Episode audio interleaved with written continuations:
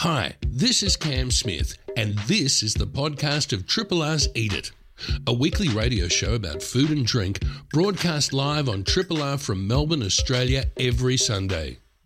Hope you enjoy the podcast and feel free to get in touch with us via the Triple R website. I look like I've been sleepwalking in the closet and I have swallowed a coat hanger. Because I just got this grin all over my face. Should we count them down? The sun is shining in Victoria today. Number one. I've lost count now of the number of days we've had zero new COVID cases and zero deaths. Is it 5 or 6? I think it's 7 or 8. Yeah. Obviously, the Premier announced this morning restrictions, including those on hospitality, will continue to be eased. Regional Victoria, hello. And I'm not sure about the rest of Australia, but yes. But we're doing a food show. We are. We should talk about food. And we shall indeed. Let's see now. What have we got today? We're hoping. I'm hoping to get Joost Bakker on the phone. You were in the city yesterday. I was in the city. Photos on Instagram. I was down there on River Terrace if you want to see what it's all about. Yes. My Instagram is Eat It Cam. Where is River Terrace for those who may not know or those who are unable to travel there until midnight tonight? South of Fed Square. So it is still part of Fed Square. Yes. So it is that glorious walkway on the northern part of the Yarra. I remember the first time I went there many years ago, I think I was with you, and you said this is a great spot on a hot day because it's so cool there. There's the cooling breeze comes off the river. Yes, and you've got... Bluestone keeps you nice and temperate. And also more than, I'd say, 100-year-old oaks and elms that are around there that mingle in with humongous lemon-scented gums. And it's sort of a juxtaposition almost, and it describes the way that, shall we say, that the early settlers regarded this strange place with the strange fauna. Well, what do you do? Make it look like England. Yes. You know, it's like, yeah, these weird animals everywhere. That's right, we'll plant elms and everything will be all right. But Joost is down there and he's just about to unveil his latest iteration of Greenhouse. And what is Greenhouse? Well, Greenhouse by Joost is a fabulous collaboration. And it's, how would you describe it? A self-sustaining, closed-loop, 2-bedroom home that will shelter, feed and provide energy for its inhabitants. This human-driven system, it mimics nature and it is, I suppose the most important thing is, one, closed-loop system. And the thing that I think we can all get excited about is the fact that this is all going to be open source. So this is like the Linux of food spaces. I knew you'd like that. I was preparing that for you. Is Linux still a thing? Absolutely. The penguin still rocks. Yes. Okay. So therefore, all this stuff, these ideas, this innovation that is taking place within this, will all be available to the public to make your own green spaces. Yeah, cool. So, I was down there and I had a look at the space. It's not quite complete yet. Mm-hmm. Matt Stone, Matt and Joe are going to be moving in there soon. They'll be habitating that space. So formerly of Oakridge Restaurant, out in the Yarra Valley. So if you don't want to check out to the Yarra Valley, and you really should, but if you don't, you'll be able to have that food in the city. They aren't there anymore. No, they're not.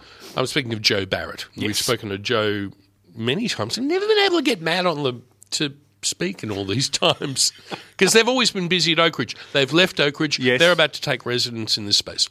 So there you go. That's who we hope to speak to. Anyway, we'll see what happens. We'll see if he answers the phone. Oh, fingers crossed. If you know Joost, if you're close to him, throw a stone against his window just to remind him. Yeah, mate, you've got a commitment here. John at the market is in a good mood. I popped in and said hello to him. I asked him a question: to wash or not wash vegetables. His answer might surprise you. I'll look out for that. And then... we're totally team wash, by the way. Team wash. At our household. Okay, well, we'll stay tuned. Okay, and then you were saying? Digga. I remember him. He's back. Yeah, Digga's going to be on, and he's going to be talking about, well, what a busy boy he's going to be because he's just got back to work. Yes. Booked out for a year. Whoa. Yeah, that's pretty good, isn't it? And for a freelancer looking at that, I go, really? A year's work? Wow. Yeah, regular Triple R listeners would know Digga, obviously, from the Breakfasters every couple of weeks he's on yes. and used to do a show immediately after us. But, yeah, it's interesting, isn't it? All of these service industries are... The flood of business, it's really heartening to see. And, of course, if we look at the hospitality industry, yep. And you said a couple of weeks, you said it really well. Did I? What was that? Just to remember that this isn't, you know, this isn't over for this industry or other. This is the start. Yeah. Because you rightly said, for example, when businesses were closed and unable to trade, they didn't get a rent abatement. They got a deferment. Deferral. Most sort of businesses. So the next 12 months is catch up. Is probably going to be harder than the last 6 months. It's it's going to be harder than the last 6 months. It's on a business that was running on a knife edge anyway at full numbers when we look at that in February. And there'll be some businesses operating right now open, but operating at a loss. Yes, and there'll be some businesses with no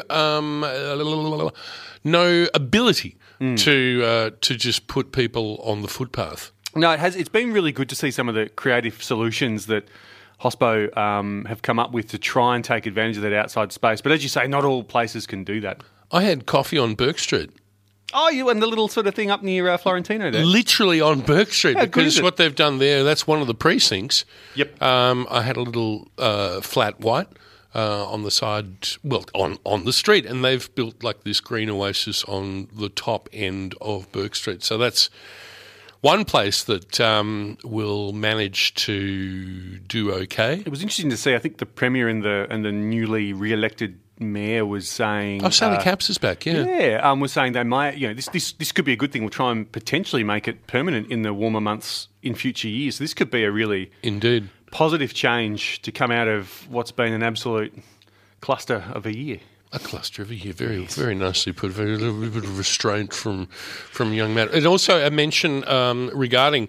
Sally Capps' successful incumbency, I suppose you could sort of call it, is that someone who is no stranger to 3RRR FM, and his name is James Young, James Hound Dog Young. Yes. There is rumours around. Swirling. Rumours. See that? That was a rumour.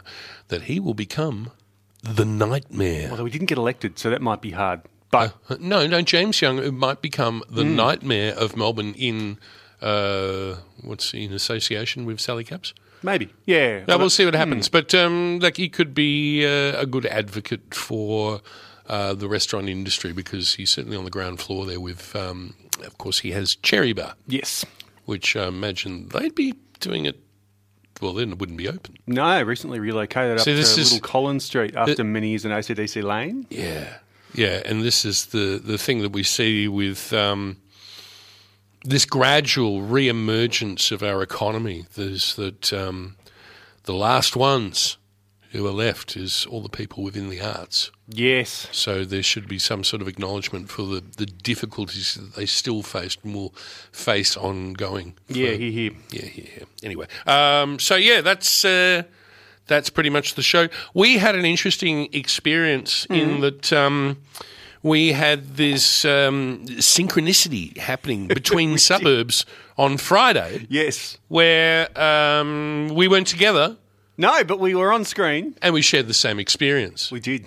And for that, we have to thank Mario Simoni from the, now let me get this right, from the King Street Cafe. Yes. Previously known as Cafe Spriga. He's... I suppose we'd have to say a good buddy of the show. He's been a great supporter of the show. And has been running an event called Aperitivo at Home. Yes. Which is where a bunch of yummy stuff turns up on your doorstep, which has been a pretty common occurrence in the last 6 months. Yes. But this was a little bit of a twist. A little difference because you jump on your favourite video conferencing tool of choice. Yeah.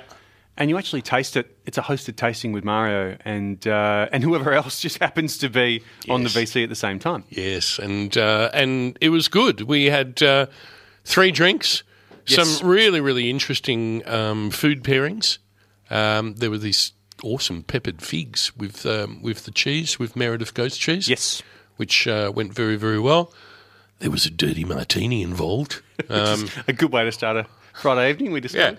Yeah. And if you've never had one of those, that's a martini where you put in a little bit of the brine from the olive juice. So it makes it kind of salty and savoury. So, yeah, and that's around. And I think we'd have to say we heartily recommend it. Yeah, it's good fun. It is good fun. And if you're interested in that, I think Aperitivo Hour, King Street Cafe. Aperitivo at Home, yes. Yes. So look that up. It's we can say it gets the stamp of approval from Matt and myself. Joost, you rocker. G'day. How you doing? How are you? I'm good. I'm doing all right. I'm in my veggie patch, and it's the weeds are taller than the leeks at the moment, and the carrots are about to flower, and my mother-in-law is about to get the eggs. Yes.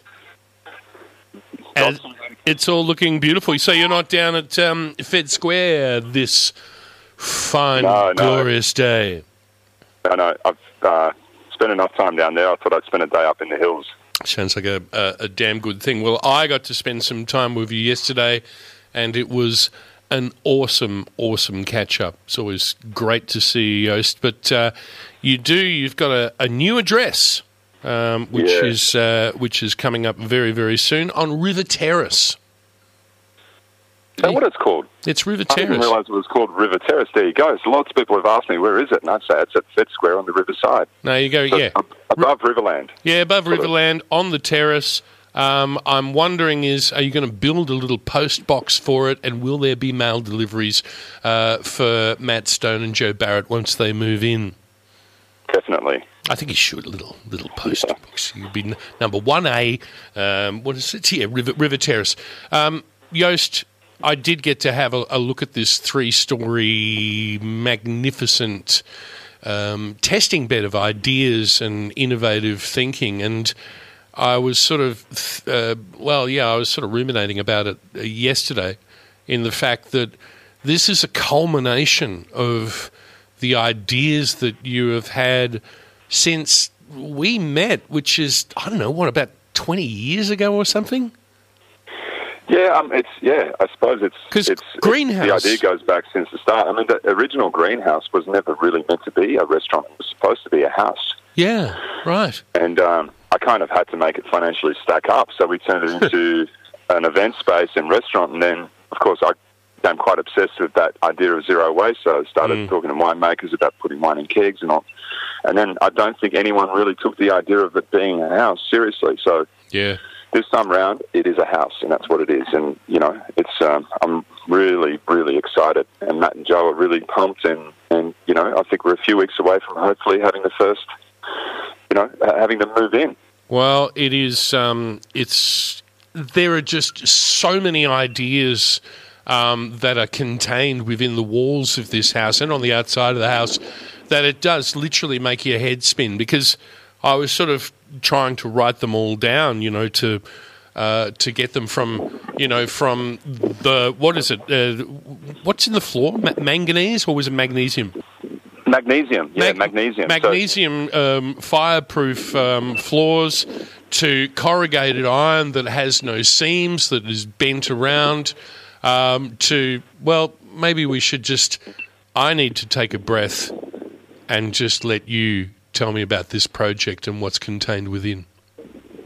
Yeah, it's really just an aspirational project that shows what potential is when we actually think in terms of zero waste. So like everything, for me, everything revolves around the idea of zero waste. And I think that the sooner we as a society use zero waste systems, the quicker we can become sustainable. And so the building materials are chosen. A very simple philosophy when it comes to design. I design in reverse, so I go to the end and make my way back to the beginning. So I start at the end and then work my way back. And so if at the end, if we design in a conventional way, we think about that's what we want, and then at the end we end up with a waste material that can't be recycled. Whereas you start at the end and design it out from the beginning, then that's kind of my approach, and that rules out about 95% of materials that are currently being used. So everything from the battery system to the walls to the cladding to the straw panels to the thing, I just think that there's such huge potential in in our urban environment, in our homes, to harvest and generate energy, to grow food. And as we approach 8 billion people, I think that new food systems and having a food system where you live is the most practical, logical, and not only that, you've got just these huge benefits of living and waking up in your food system. You know, we've got a bed that's called a grow bed where, you know, you've got plants on the bed head and, you know, you're waking up with that microflora that's in the air. So I'm trying to create like an indoor air environment that's similar to what you would smell and feel when you walk into a forest. And, you know, we've got polystyrene from, you know, all the Miller Edition arrived last week, and they were about to take all the styrofoam with them. Mm. No, leave it. I need it. And they said, this is bizarre. We thought that, you know. So no, wait till you see what I'm going to do that. And we feed that to a particular mealworm. And, you know, the cardboard gets ground up and gets used to feed as a food source for mycelium and mushrooms. And, you know, so once you start thinking in terms of living zero waste, yep, I just think it's such an exciting concept. Oh, look, it really, really is. And some of the things that you showed me were just pretty jaw-dropping, to be quite honest with you. One was the panelling, which is a bit thicker than plasterboard, doesn't contain any gyprock in it at all, contains straw. And you were telling me it's actually cheaper than plaster. Well, I mean, if you take into account that you would buy plasterboard and then you would need a stud wall and insulation and all that sort of stuff, so you don't need that in this instance. And the amazing thing is I've built up a really great relationship with the family that owned DuraPanel. It's DuraPanel, which has been made since 1952 in Bendigo. Yeah. And it was originally designed and an idea that came out of Sweden before World War II, and then the factory came here just before the Olympics came to Melbourne, and it was a really popular product in the 60s, but then kind of lost its, you know, really? as people tried to move away from that hippie straw, you know, going from linoleum to vinyl, going to more synthetic materials. That faint whiff of patchouli, yes. But now, you know, its time has come again, and ironically, they're actually the last factory left in the world that make it, and they're now, most of the DuraPanel that they actually make goes back to Europe. And, you know, it's just remarkable that the biggest waste material, every time you grow rice, wheat, barley, oats, you know, there's straw that remains. And I've been a huge advocate for using it as an alternative for wood chips and cardboard and paper, and there's some really amazing paper companies coming out of India that are using straw, and, you know, we could be using it in our building materials. And you just have this incredible acoustic... I mean, it's mostly sold actually as a natural acoustic material, but you experienced it yesterday. You know, you just the sound inside that room is just amazing. Oh, yeah, it's fantastic, and it's so much is in there. You've got the digester, which is a pretty amazing thing, which will break down plant waste, but also in that it'll provide cooking gas for you. Yeah, well, that's. I'm actually interested first and foremost in it because anyone that's ever made compost with cow manure understands that as soon as you introduce cow manure to your compost pile, it transforms into something rich and magical almost. You know, it's like it's just the most incredible compost. And it's good. So I was trying to think, well, I can't have a cow roaming in Fed Square because the grass will last about 30 seconds. Yeah. And started looking into that, and it uses exactly the same microflora. It is good, and also and it transforms organic waste into plant available nutrients. But it's kind of like it's the microflora that blows me away. You know, you're introducing because it's fermentation that does it, and then the byproduct is methane, which you can use. We a little Weber on the roof that's going to be powered by that, and the company where it comes from, Biogas in Israel, they've actually got hydronic floor heating systems and.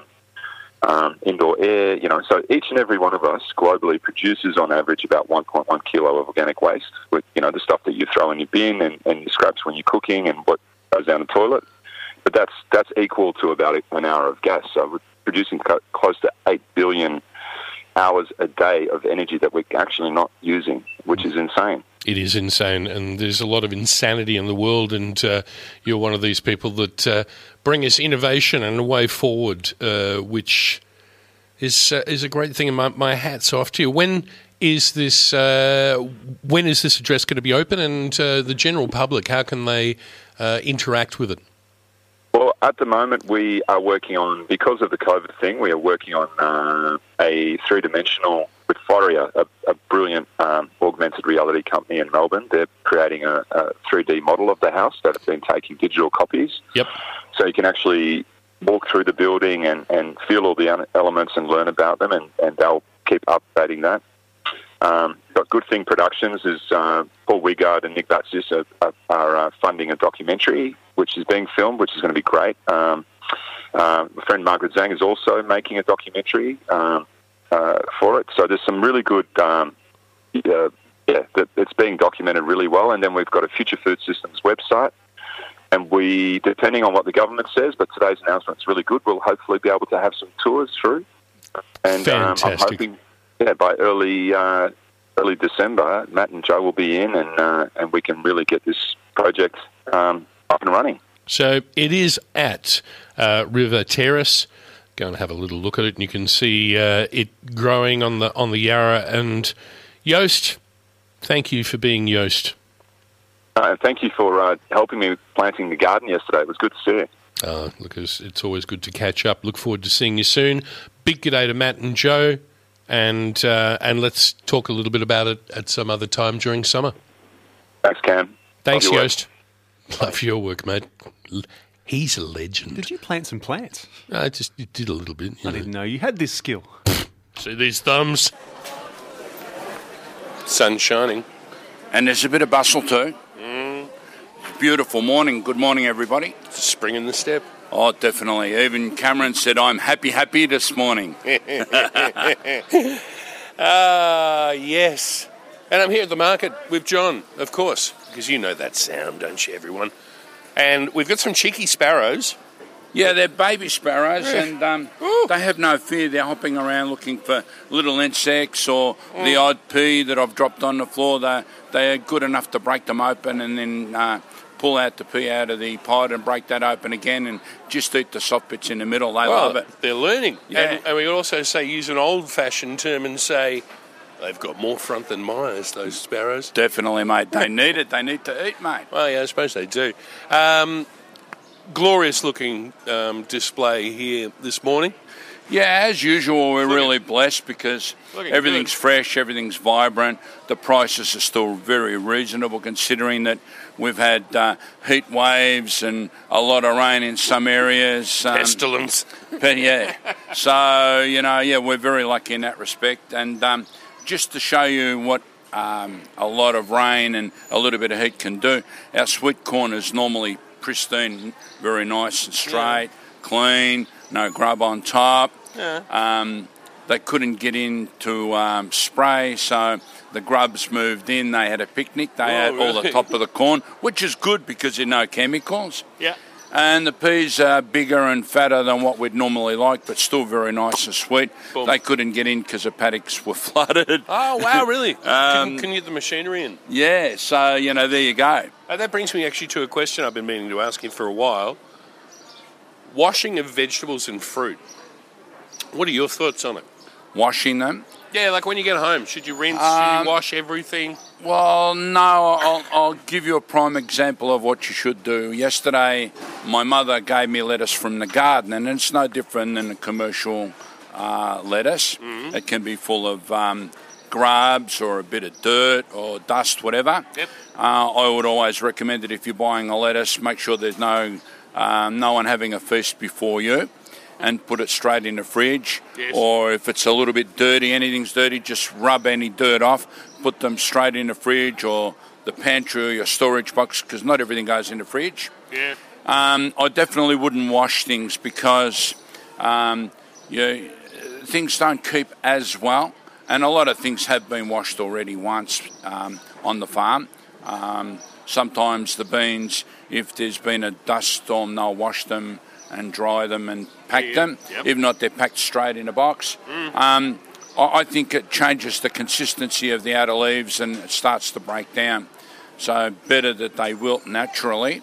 And when you pull them out of the fridge or wherever, you go straight from there. By the time you're washing them, a little bit more life comes back into anything that's dehydrated, and you cook it up and everything's beautiful. Yeah, especially with your salady sort of things. If you soak in cold water, it can revive things that might look a bit sad sometimes. Definitely, and if you wash them the day before, they go brown on the edge. Right. A lot of the flavour leaks out into the water that you washed them in first time. Yeah. Okay, I'm going to say something vegetarians look away for a sec, but this I think gives credence to what you say, because when you talk about people dressing an animal, a lot of the times if you do it with water, it won't keep as long. If you do it without, that's a better thing, because you limit the amount of bacteria that can get into... And that's another thing as well, yes, bacteria. Yeah. Because if you've got too much moisture on your vegetables and your crisper, the bottom half of the fridge, is too cold, it will either freeze your vegetables or they will start to rot from bacteria that's on them. Okay, and I'm sure there's going to be some people screaming at the radio now going, what are you talking about? We always wash everything and we wash everything and we wash everything. Is there anything that you would say, yeah, that must be washed or rinsed? No, not really. I'd rather deal with it when it's going into the pot. And what about pesticide residues? I'm sure that because there'll be people that'll be worried about that. Yeah, see, people do worry about that. Sometimes our local tomatoes might have a little bit of a greenish dust on them, which is copper sulfate, which is a natural chemical. They use that to stop bacteria and stop some pests. Also known as Bordeaux powder. Yeah, that. In Italian, it's called Verderama. It's got a beautiful name. What's Verderama? The green copper. The green copper. Yeah. Verderama. Because it's copper sulfate. Copper sulfate. Yeah. But that's spent after 24 hours. You know, there's no side effects if there's any left on the thing. So if you do see it, I just rub it off and put the tomato on the platter on the bench, not in the fridge, because they crystallise. Everything else, our laws here are so stringent that I can guarantee that any chemicals that they've used would be spent well before they come to the table. All right, so... the problem is, sorry, just want to say one more thing. Go, yeah. They're very stringent with our fruit and stuff, but I don't know about the imported stuff. I don't think that the...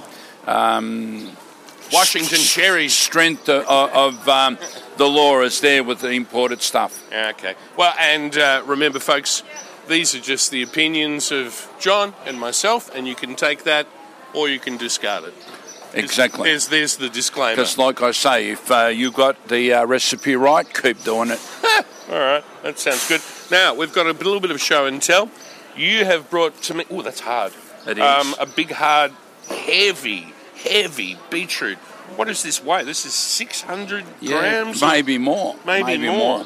Now, this is a beetroot that came from Langwarren down towards the peninsula. It's not real pretty. It's a little bit dry on the top, and that's got no leaves. Yep. It's a little bit pointy, but it's a beautiful beetroot dish. If you boil that whole... I'd take that home. Yeah. I hope you do. Then peel it and slice it and dress it with a little bit of olive oil and vinegar, and you can have the best burger or salad or whatever. It's full of sugar as well. There's a lot of sugar in beetroots. Yeah. But it's very good because it's a blood purifier. Fat-soluble vitamins. Yes, definitely. Yeah. The Russians reckon they eat beetroots every day. Well, the ones I know. Anyway. Got to counteract all that vodka they drink. You read my mind, mate. Yes. But no, it is good for you. It's the antidote and the poison. Definitely. A lot of people enjoy beetroot juice. I find it too sweet, funnily enough. But I love eating beetroot. Beetroot and carrot. Yeah, even I still find it on. A little bit of celery whack in there as well. Yeah, that's good because it balances out the salt levels as well. Oh, that's a good juice. I've brought out my show and tell. Excuse me. New season garlic. Yeah, this came out of Werribee. Now, I've had some that came out of Swan Hill. The Greek fellow down in Werribee grows it every year, and he started pulling it out. Describe what I'm holding. This has got that beautiful magenta colour. And a lot of vegetables do have some of that purpley hue. This is that nice purple, what people expect of Australian garlic now, which is good, not that white rubbish. It's got we've moved on, haven't we? It's got that very long strap at the end. And actually, I'll show you, I'll pull this back. Look how many strands. This one's only got 6, but I've got one up there. Every piece of garlic's got a strap on the end. Oh, right. And I keep saying to everyone, don't chop it and throw it. Use the green bit first and then move on to the garlic itself. Now, don't wait for it to dry out. Enjoy it now, because when you open it up, it's nice and pearly, it's juicy, it's sweet. Yeah. You don't reek of garlic for 2 days like some of the rubbish you can eat. Three in this little bunch. These are still on the expensive side. The smaller ones we're selling $1.50, anything up to $2.50, $3 for a huge garlic. Well worth it, because you got the benefit of the green stuff at the back first, which you can throw into a soup or fry up or whatever. Yep. We're going to have to do pick of the market, I think. Pick of the market. We've still got broad beans. These came out of Ardmona, which is up near Shepparton Way in the middle of Victoria. They're nice, bright green outer shells. The beans inside are nice and big and juicy. Nice to steam up very quickly. Yes. Where can I go? I was just talking to a fellow before. Everything's beautiful. We've got an overabundance of tomatoes. We've got about 5 or 6 cherry tomato varieties. We've got Murray Bridge. Then we've got the other heirlooms. We've got the Black Russians. We've got Rouge de Marmande. And we've got a new cherry on the vine, cherry tomato on the vine. Everyone's been buying a little bit of everyone to see which they like best, but they still can't decide, which is good. So they keep buying everything. Yeah. We've got some beautiful new little chats, very bright pink ones and very, very shiny white potatoes. Beautiful to go and have a boil up and then chuck them on top of the barbecue just to brown them up on the outside. Yeah. Or even to make wedgies, you chop them into 3 and fry them up. They make a beautiful wedgie with a skin on. Or you can make a potato salad, because you just reminded me I've got a bunch of dill in the fridge. That would be nice with that. Yeah, as long as you don't put half an inch on top. I don't like putting a lot of dill on potatoes. Just the sprinkling, just to break the colour. Yeah, not too much. Go for it. Cauliflowers, big collies, we're selling $4. Normally we throw them out at this time of year, but they got affected a little bit by the wind and the heat. But with a cauliflower you can have 3 or 4 meals, or you can make a very big bake. Hey, thanks, buddy. Oh, beautiful. Oh, what's going on here? Oh, sausages. I'm going to make you jealous, mate. Have a look at this. Thank you. Right. We're going to talk about these. Wow. Just to stray a little bit. One of my regulars, we've been talking about making salamis and that. Yep. He just handed me a venison and pork sausages. Beautiful. Always going to be good times at your place. Yeah, it is. Okay, so, before we go, what's for dinner tonight? Dinner tonight, I took home some the big mini Roma trusses that were ripe. They fell off the vine. And I took my life into my own hands. I said, Franca, please, can we have a mafalda, which is a long curly pasta? Oh, yeah, mafalda, yep. Yeah. Or can you make some homemade pasta? Because it's a fresh sauce. Yes. And the sugar and the colour and the aroma is going to hit me when I walk in the door. Well. And then I'll have a plate of pasta. That's it. Tomorrow night we'll get fancy. Ooh, good times. Well, we'll keep the sun shining. Great to speak with you, John. We might catch up with you next week. I'm not quite sure. Great to talk to you today, though. Thank you. Always a pleasure. Enjoy. Right back at you. See you. Thanks. You might have heard him on the Breakfasters. He's been around. He's here with us for just a little while, but we cherish this time. Digga, good afternoon. Good afternoon, boys. How are you? Oh, mate, we miss you. But likewise. Delighted that you're back, and back you are, my man. One year's work all in the pipeline. Wow, you're going to be a busy boy.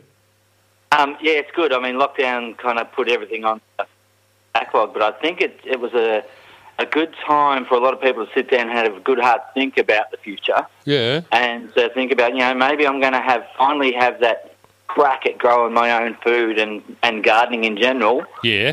So once everything's opened back up again, I'm back face-to-face with students. It just exploded, so... Yeah, next year's course is all booked. Wow. Well, congratulations. And that is that book of yours still available? It is, yeah. You go... What's the name of that book again? It's The Urban Farmer. Right, it's a bloody ripper. It's such a good book. Yeah, well, it's kind of like I feel like I need to back it up and do another one now because, you know, things have...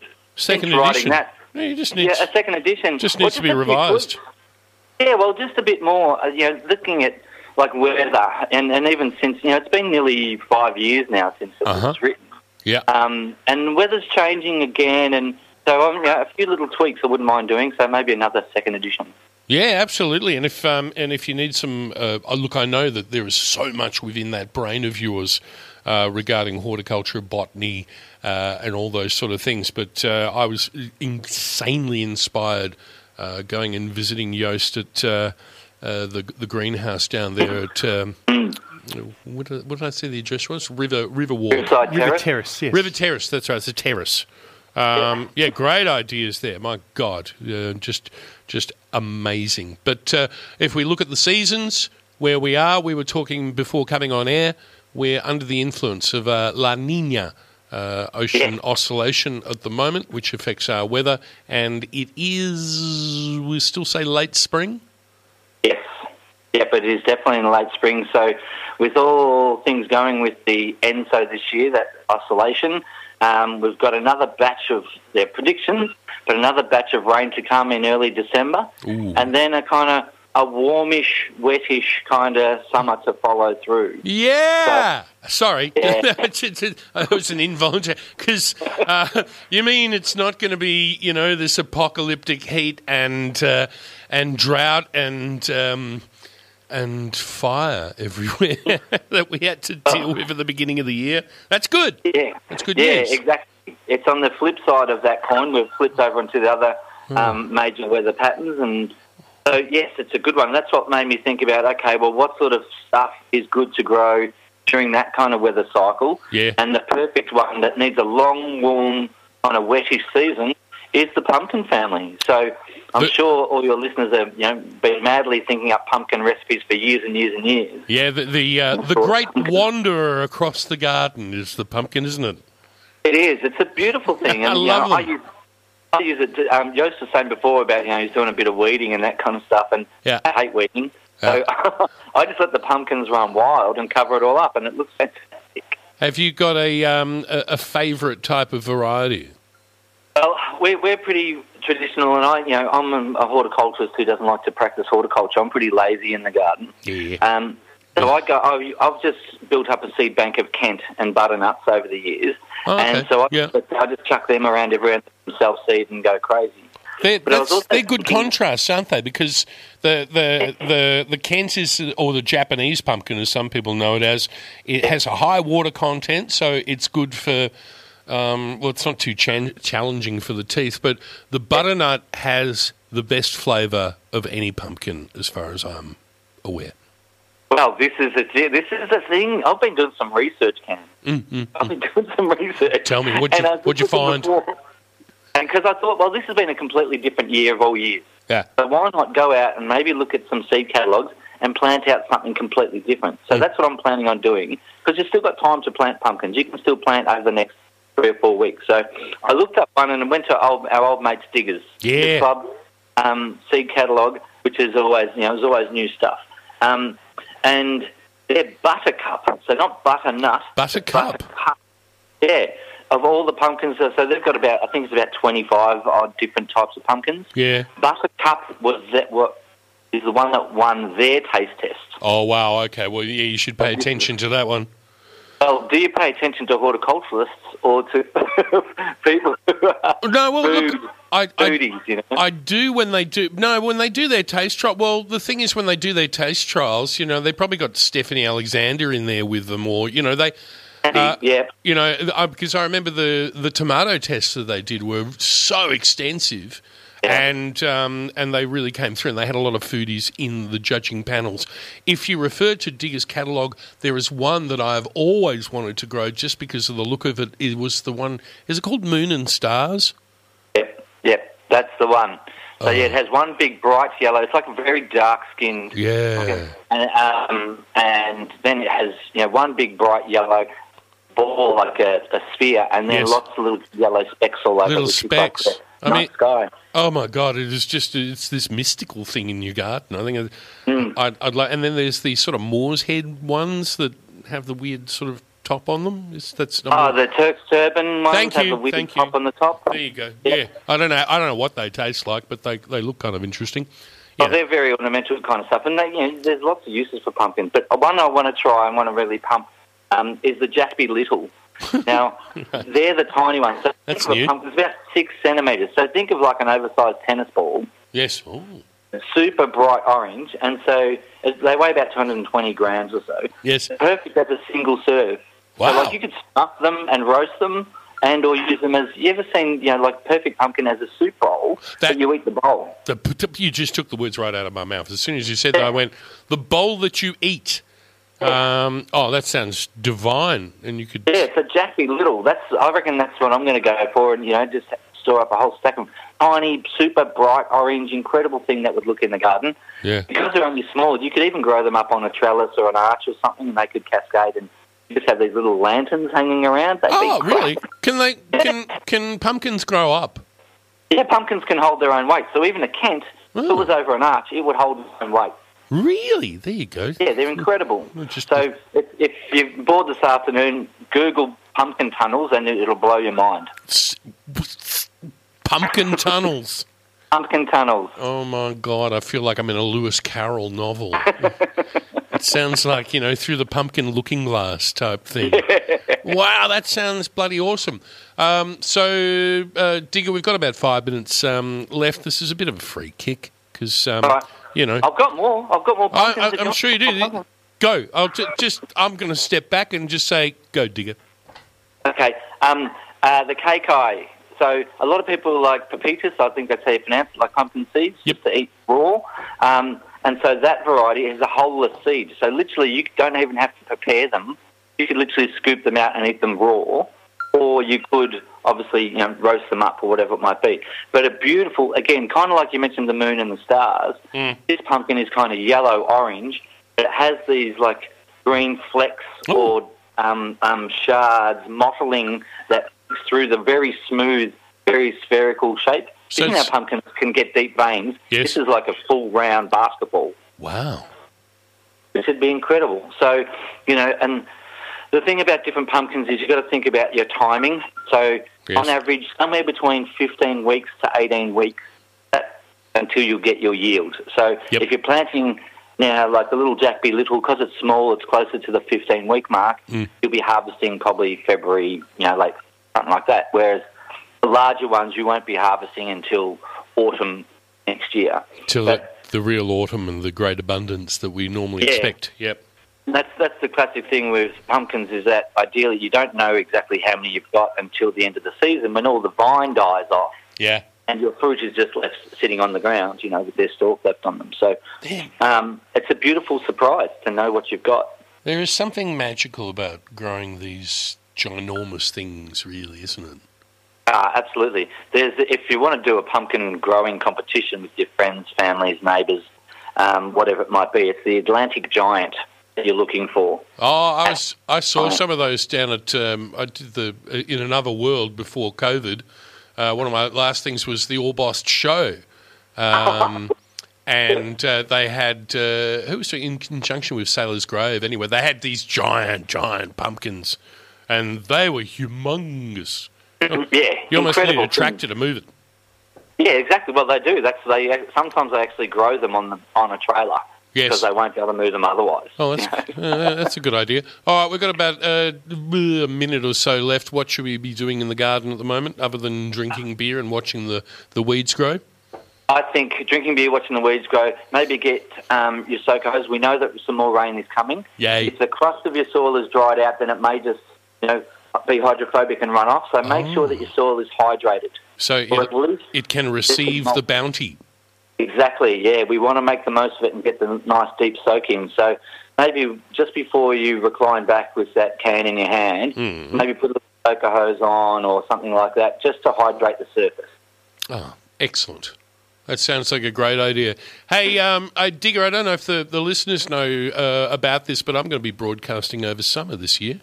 So, oh, really? Yeah, who knows? Maybe we can get you, drag you in here on a Sunday if you need to escape the family for a little bit. I'll give you solos. Yeah, magic. You want to come and join? Yeah, I'll come and join. Depending on what it is, yeah, we're going to try and get away because I've been at home since March, so yeah. I really want to get out and see stuff. But if I'm around, I'd love to. Always love to, Cam, you know that. Always a pleasure to chat with you. Well, look, big love to the fam. Big love to you from all the Triple R brethren. Great to chat. Thank you. And likewise, good to hear you, Matt. Yes. Thanks, Digga. Pleasure. All right, catch you, boys. Hi, this is Cam Smith, and you've been listening to the podcast of Triple R's Eat It, a weekly radio show about food and drink, broadcast live on Triple R from Melbourne, Australia, every Sunday. Hope you enjoyed the podcast, and feel free to get in touch with us via the Triple R website.